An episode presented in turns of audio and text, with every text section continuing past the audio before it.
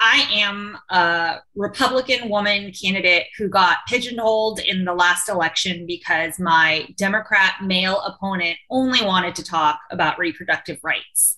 And I truly believe that all issues are women's issues. Everything that you just went through, it is not solely a man's issue. Everything that impacts our world impacts women. Women make 85% of consumer decisions in the United States. Of course, every issue is a woman's issue.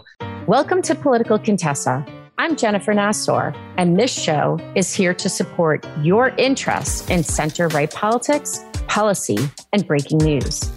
Listen in and discover how to awaken your inner ideal candidate and if you're ready, how you can jump in and change the world as a runner or a supporter.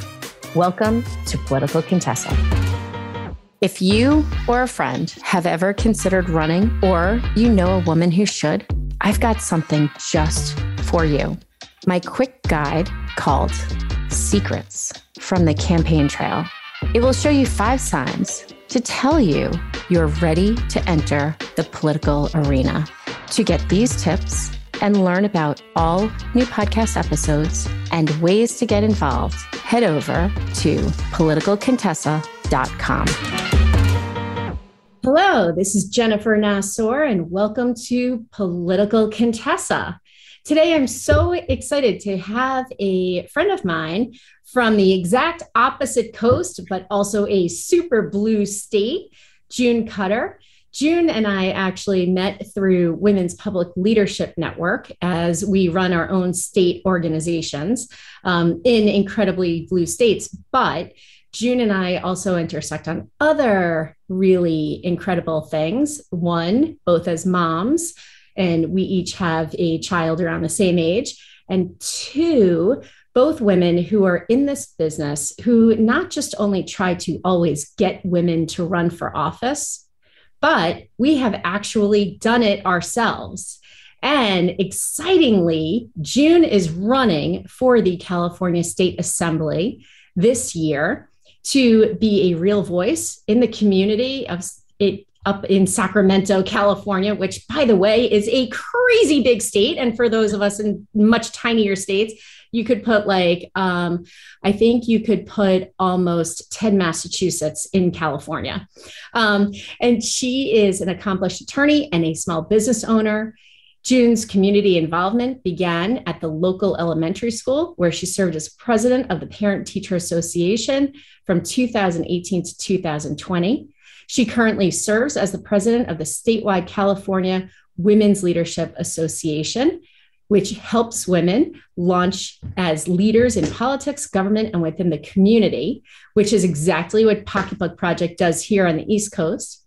June is also the daughter of Korean immigrants, and she was born and raised in Southern California. And I am so jealous because if I could actually move anywhere and the tax rate was better, I would totally move to Southern California, but it would be like just moving to a warmer version of Massachusetts.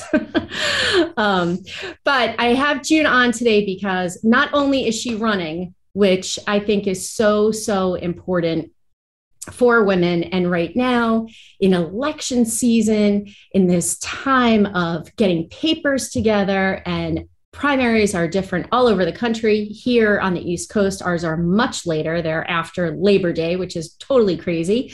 Um, but it's an exciting time of year to get women out there running for office, interested in talking about what is going on in this crazy and getting even crazier world. Um, and it's really nice to have other women who have not just run, but have been on the front lines of campaigns, have encouraged other women to run, know what it's like to fundraise and fundraise for others, and to get those grassroots up and growing and helping out. So, June, thank you so much for being here with me today. Thank you for inviting me. Um, I can't believe your primaries are in September. That's insane. Isn't that crazy? I mean, and you know, it would be fine if that meant that we could raise oodles of money like you guys can over on the West Coast. However, our uh, limits are only a thousand dollars. And wow. so it's not even like, yay, we have all this time, we can raise all this money. so it just, it's basically like sticking bamboo shoots under your fingernails. That's terrible. And I just don't understand how you could be in a primary in like September and then do the general in November. It seems like that's absolutely no time. But um, we have a primary coming up on June 7th. So it's right around the corner. Um, California is an interesting place. Our gubernatorial limits, I think, are like $32,000, and our statewide races have $4,900 limits. So um, we have a lot of sunshine and a lot of political money swirling around here in California. All right, maybe I'm rethinking. I might come out there. I might I might be packing it up. highest income tax in the nation, highest corporate tax in the nation. So um, we definitely pay the sunshine tax here in the Golden State. Yeah, it's un- it's unfortunate. Well, that's what you get with um, hypocritical Democratic rule in a state like California. You know, they don't have to wear masks when they go to dinner, when they go do things, and they go to sporting events, but everyone else needs to be held to a different standard. Um, you know, it's like paying paying Russia to get our our oil and our gas. hmm, here's a good idea.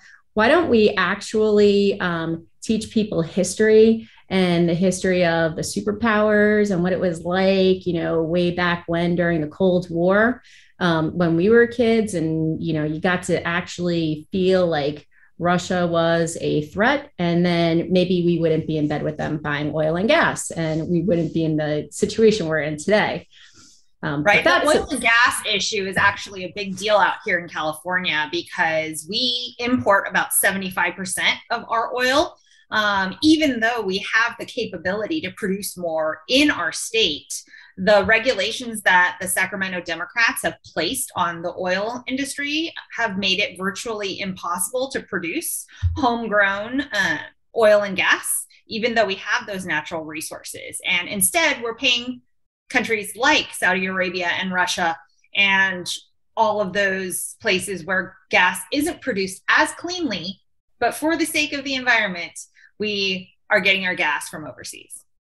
Right. But apparently, the smog in China doesn't cross the borders of China, right? It just stays there and it doesn't do anything. It's like they've got their own separate ozone.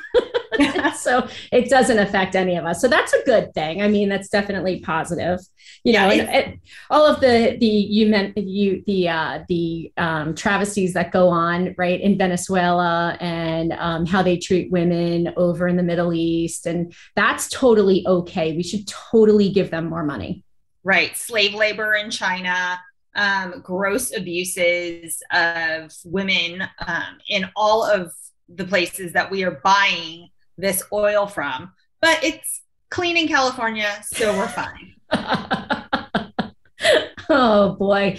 You know, if we only could get together and solve all of the problems in the entire world, we could do a podcast for maybe a day or two and then we'd have all of the answers, solve all the problems. And oh, I know what it is. We are women we are lawyers, we are in politics, and we actually have our ears in the communities, right? Uh, that we right. live in, and we talk to other people and don't just live in a dome and never leave. Maybe that's I mean, part of it. I think that we need to do a better job uh, educating the public about what's going on and not just attacking um, the talking points from the left but giving people like the backstory and the history and other viable solutions and problems like um, oil and the environment and things that are normally portrayed as um, Democrat talking points and things that Republicans don't care about. I think we need to change that narrative, and women have such a great platform um, on which to change it.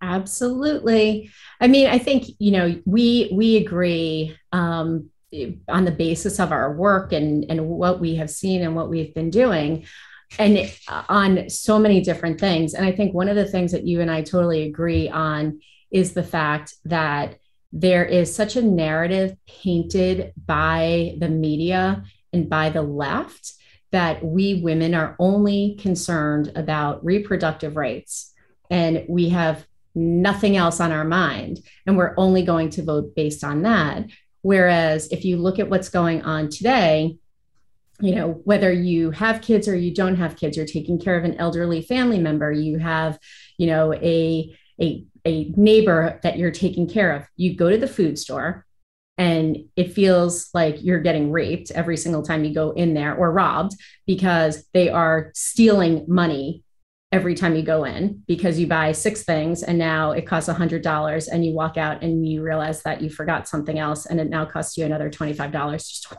walk in. They should just start charging cover fees every time you walk into the grocery store.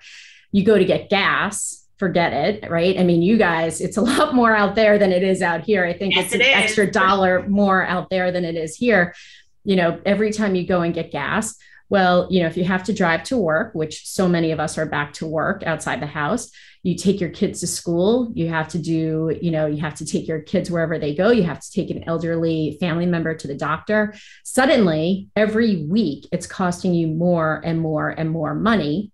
And no one has seemed to care about that. But we should be concerned about only what the Supreme Court is doing on states' rights, on the the on that issue, right? In the meantime, I'm looking at it saying, I'm really concerned about my wallet. I'm really concerned about today because tomorrow is like a whole 24 hours away. And I don't know what's going to happen. But I think that what COVID taught so many of us being at home and working from home was one, we're paying more attention to what we're spending. We're paying, we're feeding our families more because the kids were at home a lot more. Um, then you see inflation up, 40 year high on inflation. You see the Dow takes dives every other day of, you know, 500, 800 points, and you, you know, watch your retirement blow, potentially blow up.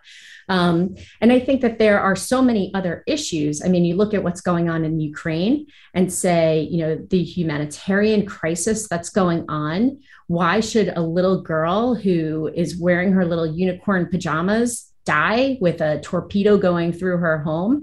Why are families being separated and the men going back to fight in war? Why are grandmothers and grandfathers sitting in basements that are just crawl spaces to protect themselves as they hear the, the sirens on at night? And you see everything going on and say, I think that we need a different messaging machine, right? I think we need we need someone else to say, "Hang on a second, there's a lot more at play here."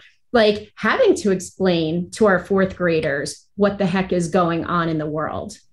Right. Well, you know, I am a Republican woman candidate who got pigeonholed in the last election because my Democrat male opponent only wanted to talk about reproductive rights. And I truly believe that all issues are women's issues. Everything that you just went through, it is not solely a man's issue. Everything that impacts our world impacts women. Women make 85% of consumer decisions in the United States. Of course, every issue is a woman's issue. Um, even if you think about like uh, typically male product like a car 65% of cars are purchased by women so truly everything comes back to us and we need to do a better job of taking hold of the narrative and making sure that our communities hear our message that we are not going to just talk about that one thing. We are not going to just talk about reproductive rights. We want to talk about everything. We want a seat at the table to talk about our economy to talk about the environment to talk about education to talk about foreign affairs. We are invested in it all and we deserve to have a say Hallelujah. I, I mean, the choir.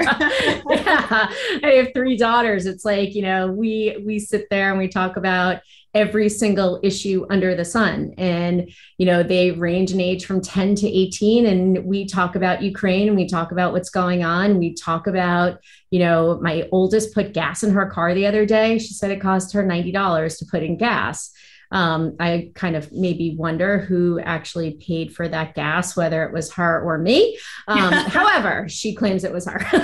so I'll, I'll, let her have it for purposes of the podcast. Um, so, you know, you every single day we are experiencing what real life is, right? And we are talking to other people in our community. And whether that's getting into an Uber and talking to, or getting into a taxi and talking to the driver about what it's like these days, whether it's seeing um, you know the housing market how crazy it has gotten whether you live in the city or you live in a rural or suburban community. Um, but just the price of everything. I went to go look for a new car and the prices are up 20% from when I went to go look three years ago. And so, you know, every single day, but if you're not listening, if you're not talking to other people, if you're not having those conversations with your kids, then we're never going to change the narrative, right? We're never going to expand and say, you know, there are so many other things you need to be concerned with. And that is the economy and it is foreign policy. And even though it might seem so scary if you say finance, it's not because it's it's actually a tangible thing that you deal with every single day. Right. So I think that we all tend to live in our own individual bubbles, and we've brought people into our bubbles who think like us, prioritize the same things as us, and um, we're all very kind of homogenous in our own little bubbles. And living day to day, um, putting food on the table, paying our bills, filling up our tanks, we forget to look outside our bubble. And um, I think that's one of the problems we have that are amplified with like social media. Because like your social media bubble is even stronger than like your real life bubble right? So how do we break through people's bubbles? Like how do we poke a hole in the bubble and wake people up to understand that there are things going out on outside um, of your little self constructed world. And we need to pay attention because I think a lot of the social problems that we see now, the cultural problems, the economic problems, everything that we kind of wonder, like, how did we get here in America? It's because people weren't paying attention. They were building their own bubbles. Yep. I mean, well, okay. So, for example, like you look at New York City, you look at the progressive DAs that have been elected because why? You know this answer and I know this answer because turnout is so disgustingly low on local elections. No one pays attention, and someone walks in and no one checked their qualifications, no one checked their rhetoric and you know any of their social media postings or anything that they followed and now we have these super liberal progressive district attorneys you guys have one in la there's one in um, in new york there's uh, Boston just got rid of ours. Now she's our U.S. attorney, and so yay, we just we just promoted her. Um, and so you have these progressive DAs that are, you know, all about bail reform, which bail reform is one thing, but as a lawyer, I mean, you know, you actually got rid of it. You got rid of bail at, at all, and you set criminals on the street. And now we have people running around New York City subways putting feces in people's faces and in their hair. We have little kids getting sucker punched. We have women pushing baby strollers who are getting robbed. You know, they're they're feeling intimidated. And so, and again, going to your point about the bubble, well, these people are elected, but you know, I know in in Massachusetts, in Boston, in our recent mayoral election, 25% of registered voters in the city of Boston decided down from five candidates, decided the top two, 25%. So 25% wow. essentially decided the election for a major metropolitan city in the United States. That's crazy. but disgusting. I totally believe it because it's true. It's um, funny that you mention the DA's race because I first got I guess I was always kind of peripherally interested. I was always a pretty political kid, and I would make calls for congressional members during the election and just kind of had like one toe dipped in. But I became fully involved um, and started donating to campaigns and um, getting more involved with um, California Women's Leadership Association because in San Diego, we had our district attorney being challenged by a progressive, Soros funded um, criminal justice reformist. And as a mom of two kids, I could not sit idly by and let that happen. Luckily, um, our district attorney was elected or reelected, and um, San Diego still remains one of the greatest places, at least here in California. And I would say she's one of the greatest district attorneys we have across the nation. But um, it was so important to me but I think it's because I am a lawyer and I understood how the system worked. And I had friends who worked in the district attorney's office. I'm sure that the mom down the street or um, the dad at pickup at school wasn't paying as close attention to that race as I was. But then you look at places like LA, and I'm sure there are families living in LA County wondering how the heck did we get here? And they probably didn't vote. Right. I, I, right. And they're sitting there going, wait a second, our streets are less safe we now feel like we can't go out we our liberties are being taken away from us right and and why well you guys i mean if you sit back and you don't vote you are just as liable and culpable and responsible for that person being in office as if you voted for them. And so because Absolutely. you did nothing and and you almost lose your right to complain. And the only thing you could do is get involved and make sure that that person doesn't get elected the next time and not just throw up your hands and say okay i guess this is just the way it's going to be right? Which i mean i feel like i hear that a lot. Oh you know well we just live in a liberal state and that's just what it is. Like you know, you need to get in the castle. You need those good candidates. You need people like you, June, who are running, who are going to, I always said as when I chaired the Mass GOP, and this is one of my things that I say still, you know, you can't fight a war outside of the castle where there are the snapping crocodiles, you know, and and the moat gate is up. Like there's no war. you're, just, you're just annoying. You're just protesters, right? Like in order to actually make any changes, you need that moat gate to come down. You need to go inside and have a conversation and be able to change things from the inside.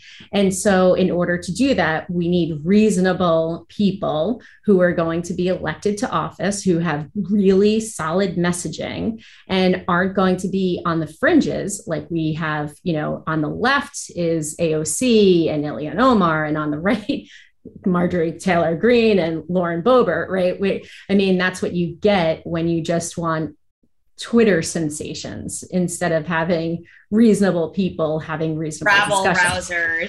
I somebody recently used that word with me, and I was like, "Oh, that's such a great word!" Right? It's an old school, it's true. it's so true. It's interesting. I think um, it will be interesting to see in California, such a blue state, um, what will happen. Like, when will the pendulum swing back? And I have faith that it will be 2022 um, that we'll start seeing people kind of have the election be a referendum on the horrible policies that locked down our schools, um, made everyone move out of the state. We lost a congressional seat. Um, our taxes are sky high. Our gas is like $7 a gallon here right now. It is insane. So I think that um, a great social experiment or like just, you know, to observe what's going to happen. A, because COVID has woken a lot of people up, that these failed pandemic policies have um, made a lot of people aware of the importance of local governments and state government. So, will that charge them up to vote this year? And in California, we now have permanent mail in ballots. Every single person gets a ballot. So, will we see an increase in turnout? I mean, midterms are typically very low turnout. And um, I think that there will be some impact by putting the mail in ballots out there, but I'm not 100% convinced that people aren't just going to let it sit on their kitchen counters and not mail it back in. Yeah. I mean, I, you know, I think, um, I, I look at the mail-in ballots and I, it, may, it might not actually serve the purpose I think that the left was hoping that it would serve, um, because I think most normal people are so used to letting their mail stack up. right? Or just toss it and get rid of it. Like, oh, this has been sitting here for so long. I'll go get another one. I'll call in. I'll do whatever. I'll go vote. Um, so, I mean, I just think that there's such a lack of engagement, unfortunately, in um, civics. And I think that the there is a total lack of, civ- of civil discourse and respect for people. And so it's kind of like, unless someone's reminding you of it, um, I, I, think, well, we'll see what happens, but hopefully it doesn't swing the pendulum, you know, all the way to the left, because at the end of the day, in order to have a true democracy, you need both parties. And you might not like Marjorie Taylor Greene and you may not like AOC. I don't like either. Um, but but it, it, you know, you need to have a two-party system and and have those voices who can actually collaborate and actually come to negotiations and have those conversations and and really be able to implement good policy for all of us. I think the vast majority of people, I would say like 60% of people don't want the f- extreme on either side. We're all very content in the middle. We might have differences. Some sway a little more to the left, some sway more to the right, but we have by and large more in common with one another than not. But um, that's not fun to talk about or report about. So no, no, not not no, not at all. I mean, it's not sexy, right? It, it like right. it misses the sex appeal when it comes to political news. You want to have the crazies on other side. Now, I would love to be a common sense representative for the vast majority of the people and talk about bringing our communities together. That is not as exciting. it is not. I mean, it seems totally rational and normal. And um, I think you should be elected to Congress based on that. But um, you know, it, it doesn't sell papers, right? It doesn't sell, it doesn't sell hits on uh, on on you know news feeds. So okay. I'm going to give you a trick question because this is one of the things that I always kind of go back to. So, we, you and I, talk about the importance of electing more women, right? Because the numbers are the numbers. I mean, we, we've gone 22 years since the first wave of women were really elected in the 1990s. And um, we have only ticked up 3%, maybe it's 4% at this point. I mean, and that is our numbers are still in the 20s in Congress, in all of our legislatures, and in most city halls. And so, with that, and the importance of electing women because we do, women as a gender, represent over f- half of the population. Um, then we have the squad on one side and the I don't even know what to call them on the other side, right? And so you've got the again the Lauren Boeberts and Marjorie Taylor Greenes, and I'm sorry if you love either of them, then you should find a different podcast. This is not for. Same if you love AOC and Ayanna Pressley and the rest of them, go somewhere else.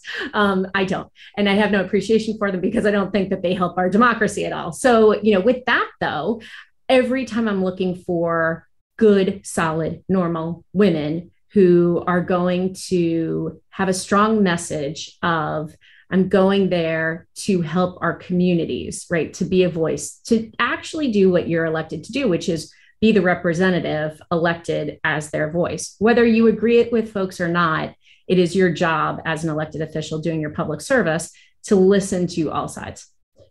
How do we get more women interested in running for office that are like us, that really want to go and really want to help our communities when all that gets picked up is the craziness on either side? That is like the million dollar question that nobody can answer. Um, for me, I think that um, we lead by example.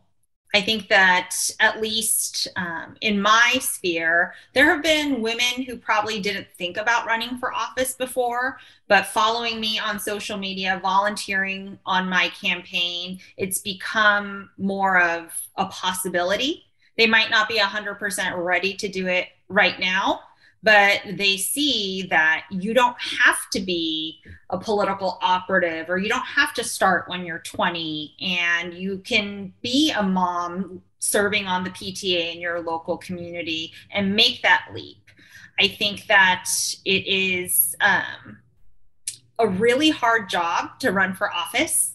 Um, it takes a lot of sacrifice and a lot of time. So, women um, who are our age, busy running, um, running their households, working their job, raising their kids, it seems daunting. And um, sometimes it does take that like kind of extreme personality to be like, I'm just going to go and do it and set everything aside. But normal, everyday people, it's a really daunting lift. So if we can show them by example that it's doable, I think that's probably the best way to go about getting more regular, common sense women to run for office. And, and I think it also goes to exactly why California Women's Leadership exists, why Pocketbook Project exists, right? Is because we are the support systems to be able to say, you know, look, it's not just us who have run before, but we have members of our boards, we have folks that we surround ourselves with that are operatives that have run for office, that have worked on campaigns, and they have done this before right? They're the moms. They they are the women who have had parents who have been sickly that they've had to take care of um, you know or they're giving their neighbor a ride to you know wherever they have to go. And so i think that is also super important to have to know who to go to because you guys i think have a much better or I know you have a much better um, state Republican Party than we do because we definitely have the worst state Republican Party in the country. Um, and again, if you like the Mass GOP, go away. it is it is actually terrible, um, and I think he's just trying to sh- sink the ship. Which you know some of us are waiting for that to happen so we could rebuild it again. But you know if you do have a functioning state party. Um, it's i think really helpful that you have that as a resource but you know in a state like california where you're just so big it's hard to figure out who the right people are to go to because you know if, if, you have a county structure that's great but sometimes it's just really insular. So you need the outside groups as well. Um, but it is i think it's like a it's a trick question. It's the million dollar question. And it's it's a lot to say. And and we see it all the time right? I think it's easier for women who are older and their kids are grown and maybe they don't have the responsibility of a mom and dad anymore and they can just do what they need to do. I also think it's easier for younger women who are just starting out to do this with the support of their family and of their friends who may not be as bogged down. And I think it's so much harder for women who have kids to do but we need them because and we you know I, I, mean i want women of all ages and all walks of life because I think that that experience all adds into something that's so so valuable. I mean, I when so when I was chair of, and I, may have told you this already, when I chaired the Mass GOP, um, my staff gave me a gavel, and so that was the worst thing I could have gotten was a gavel because then I used to walk around and slam it on the desks of rowdy state committee members who were listening and people who were standing in the back of the room and anyone that was booing. It was great because, you know, it was the, hey, I'm, and I would say, I'm a mom. I put my kids in timeout all the time. I have no problem sending you out of the room, putting you in timeout. Right? It was like, that's actually a really helpful skill. That mom voice, that very serious, I am not joking anymore. Right? I mean, and everyone kind of comes to attention and sits there like, like they either think you're crazy or they think that their mom is up there talking to them. So I think one of the greatest things that the California GOP has going for it is an amazing female chairwoman who's a mom, much like yourself. And she um, is really doing the most phenomenal job running our state party. And we are just so blessed to have her as our chairwoman of our party. And um, I'm also really lucky to be in San Diego because we have one of the best county parties in the state. And we are now run by a woman too. So I love it. you know, it's funny to think that, or I guess it's terrifying too, if you, you really want to be honest about it. Um, California Women's Leadership Association was started 28 years ago because of the exact problem we're talking about today. Where can moms, where can women, conservative women go? Because um, Democrat women have plenty of resources. And if you're a woman running for office, everyone just assumes you're a Democrat. And there's all this money out there and all these resources out there, but not so much on the right. So 28 years ago, um, Senator Pat Bates and Congresswoman Mimi Walters and their eight friends were sitting around thinking the exact same thing that we're thinking now. And we've done a great job building our organization over the last 28 years, but the same problems still exist. Somebody asked one of them, why don't you just stay at home and raise your kids and not run for city council? Mm-hmm. And that's why California Women's Leadership Association was born guess what? When I said I was going to run for office in 2019, somebody also asked me, why don't I just stay home with my kids? And why would I want to run for office? So um, it feels like we've made a lot of progress, but in many ways, we haven't gotten very far in the last three decades. No, it, it, which is really unfortunate. And, you know, I, I always do this with um, candidates that I talk to through Pocketbook Project is you know, we are going to help train you to give you all the tools that you need. But the one thing I can give you specifically from me is the support of being able to share those crazy stories with you. Because I'm sure you're listening saying, oh, no one actually said that in 2019. Well, in 2010, when I was chairing Mass GOP, I got the same exact thing. Who is home with your children? Yep. And it, I, I, I mean, I just looked and I finally looked at the woman, and it was a woman, by the way, that asked the question, not even a guy. It was an, a woman about 15 years older than me. And I said, Interesting, you should ask that. My husband goes to work every single day, he travels four nights a week. I am positive no one has ever, ever asked him who's watching his kids while he's away. So I'm not responding and I just let it go. And I consistently am sharing that with female candidates. Don't go down the rabbit hole, right? Don't go down the rabbit hole of are you married? Do you have children? Like it is if if I wanted to tell you, it's on my campaign website and it's my literature. It's actually I don't know why I have to I have to inform you about my personal life because are you asking the guys that? And there's never the conversation with the guys. It's wow, you're very qualified. You're very well spoken. That's a really, you know, you look rugged, right? like we don't, know, we get none of that. It's like we're judged for how we look. When I was running, I, I don't know if you've had any of these um, conversations, and this goes this goes down like a totally different path, but it's actually kind of funny. When I was running for office, I was out one day and it was maybe like early April, maybe it was May. It was a, it was a warmer day and I was wearing a like a, a, sleeveless blouse and a cute pair of jeans. They were ripped jeans and a pair of flats. And so, and I'm running around. I'm running for city council, Boston City Council. So I'm running 11 miles a day. I'm walking from one end of the district to the other. I think I look like a ragamuffin. Like I think I am just sweaty, gross, exhausted, disgusting, right? And my friend sees me on the street and she says, "You look too cute." it's like I I feel like I smell. I feel like I need a shower. What do you mean?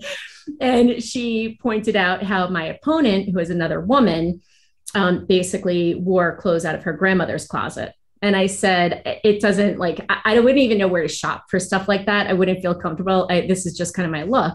But I had these campaign t shirts made and they had my name on them and they were bright yellow. And I gave them out to all of my mom friends and I and gave and I had smaller ones made for all of the kids. And then every time I was campaigning, I wore one of my t-shirts and everyone around me was wearing my t-shirt. And all of a sudden it was like the clothing thing was off the table. I had my name plastered everywhere throughout the district. And it was really cool when I would walk around and see like a bunch of people in my t shirts and just take pictures of them.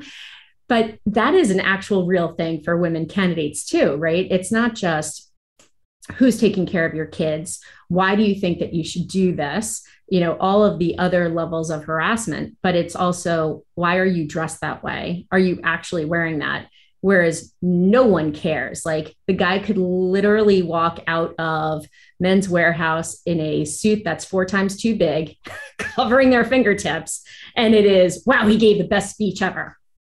Right. Well, you know, I've gone back and forth in my head a lot about appearance and femininity and how I should dress and how I should appear. And over the last um, several years, I've just decided I'm going to do whatever I want. I'm going to be me. I'm going to wear um, what I want to wear. I don't have to wear a suit. I don't have to wear like a shift dress. I can just be who I want to be and I don't have to change who I am because the whole point of me running is to be my genuine self. And yeah, sure, you know, it was recently this election cycle. Um, I'm also running against a primary challenger who's female. And a question was brought up of do people favor me because I'm prettier? and of course, this was raised by a man, but it's 2022. And these are still the questions we get as female candidates. But I am of the belief that we do not change ourselves, we do not masculinize ourselves because we want to play a role. I don't want to play a male candidate. I want to be a female candidate and be elected because of all of the things that comprise who I am. And my femininity is part of it. Absolutely the best thing that I had when I was doing debates, like I said, you know, my friend had made this comment, and um, I am a frequent, like, I love, love, love leather leggings because they're just really super comfortable. And I'm a kid who grew up in the 80s with, like, you know, um, stirrup pants. And so, you know, leather leggings are great. They move around with you, and you could throw on a blazer and you you look polished. And I'm sitting there in my leather leggings and my knee boots. and, and my campaign manager was like, it is wow. Like it, there's such a difference right? But that's how i'm comfortable. I'm comfortable in jeans and a blazer. I'm comfortable just looking like you know myself. And that's what i had said to my friend was like you know i look cute. I feel gross. I feel disgusting. But like i don't know like I, if i dressed any other way other than myself which is either being a wise ass and sticking a bunch of bright yellow shirts on everyone around and having my name out there or wearing my leather leggings like i need to feel comfortable because otherwise how do you give a speech? How do you walk into a room? How do you all those other things that we have to do as candidates but not only as a candidate if you're the fundraiser if you're the one hosting an event right? If you're the operative you're you're the campaign manager in introducing your candidate to a bunch of people that they haven't met before you have to have that pride in you know who you are. And you shouldn't run for office really if you're going to have oh god and god forbid you have like consultants around that say you should just change everything about you. Well uh, my consultant the other day did say not everything can be pink. I love pink though. I'm like why not? Right? Um you know, I think that when you try to build some kind of facade for yourself, eventually, if it's not genuine, it is going to crumble and fall apart. So I've always been an open book. I've always um, prided myself on being honest and truthful and forthcoming. And I think that that is the best way to operate as first as a human being, but as a candidate, because if your whole campaign is built on something that is not genuine, it will fall apart. Absolutely. So that's a great segue, June. So you're running for the 76th um, Assembly District in California. Um, so, what if you were letting anyone know about you? Um, and I always like to make plugs for money for candidates because, you know, I think that that is super, super important. No dollar is too small or too large, but no dollar is too small. Um, so I always love to make a plug. So I want you to, you know, go through your website and everything, even though I have it committed to memory. Um, and, but tell just, you know, a, a minute on what are you going to do as a woman mother, wife, um, intelligent. What are you going to do when you get to the assembly? How are you going to change the world for your community and make it better?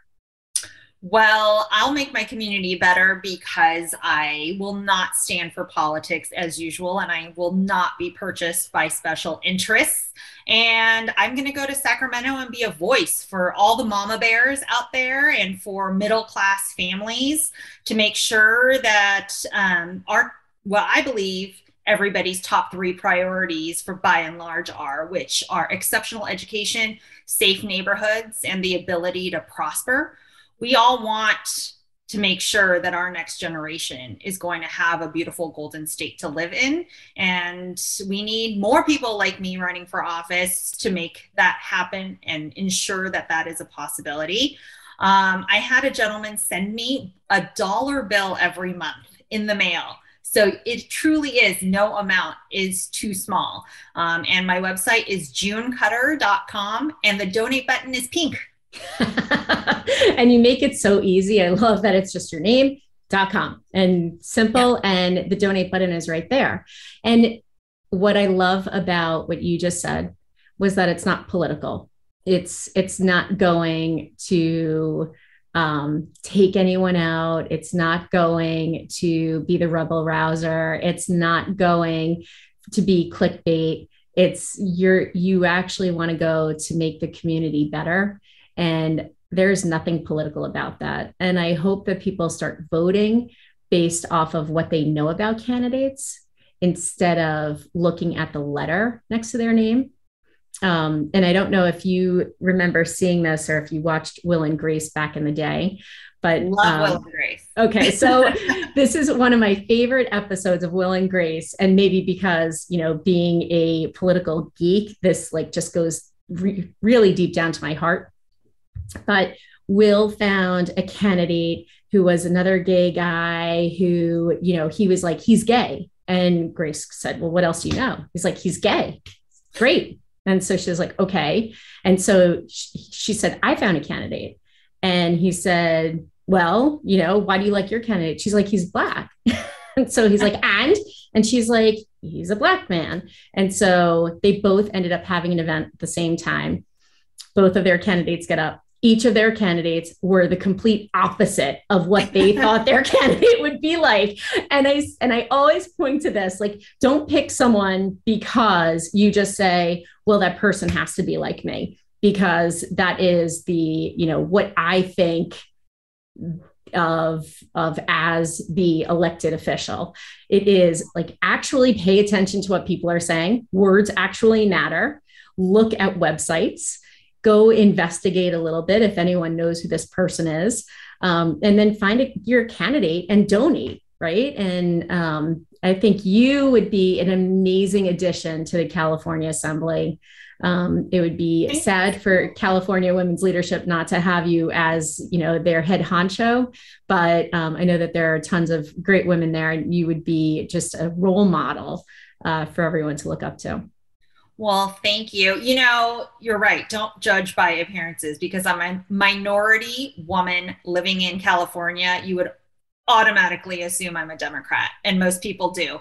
But I've been a Republican since I was four, and I believe in limited government and a free market economy and our ability to prosper. So you might not expect those words to come out of my mouth, but they're going to be the first ones that do um, we're we're really lucky here in California to have a group like California Women's Leadership Association, um, kind of building women up and making sure that we have a seat at the table. We're great partners with our GOP chairwoman here in California, and hopefully, my election and this whole cycle is a step in the right direction, and we'll make much more progress in the next 30 years than we did in the last 30. no, I'm so excited for that. I think we could change the narrative for our kids, which would be really nice. Um, and and be able to have a more open and sincere dialogue without people just throwing bombs at each other, which would be wonderful. So. yes, it would. June, thank you so much for being on Political Contessa. I really appreciate it. JuneCutter.com. And the primary is coming up in the next two and a half, three months in California. So, uh, so look for June. Please donate to her. More importantly, um, get out there and go support good women who are running for office. It is so important to have solid, quality candidates that you relate to that are running for office. And democracy doesn't function without a thriving two party system. And in order to do that, we need more balance, which in our blue states, means electing more Republicans. So, June, thank you so much for being with me today. I look forward to having you back as you get through the primary and are on to your general election. Stay happy, healthy, and safe. Thanks so much for listening to Political Contessa. For all the ways to listen and to get the inside scoop on what's happening in center right politics for women like us, head over to politicalcontessa.com.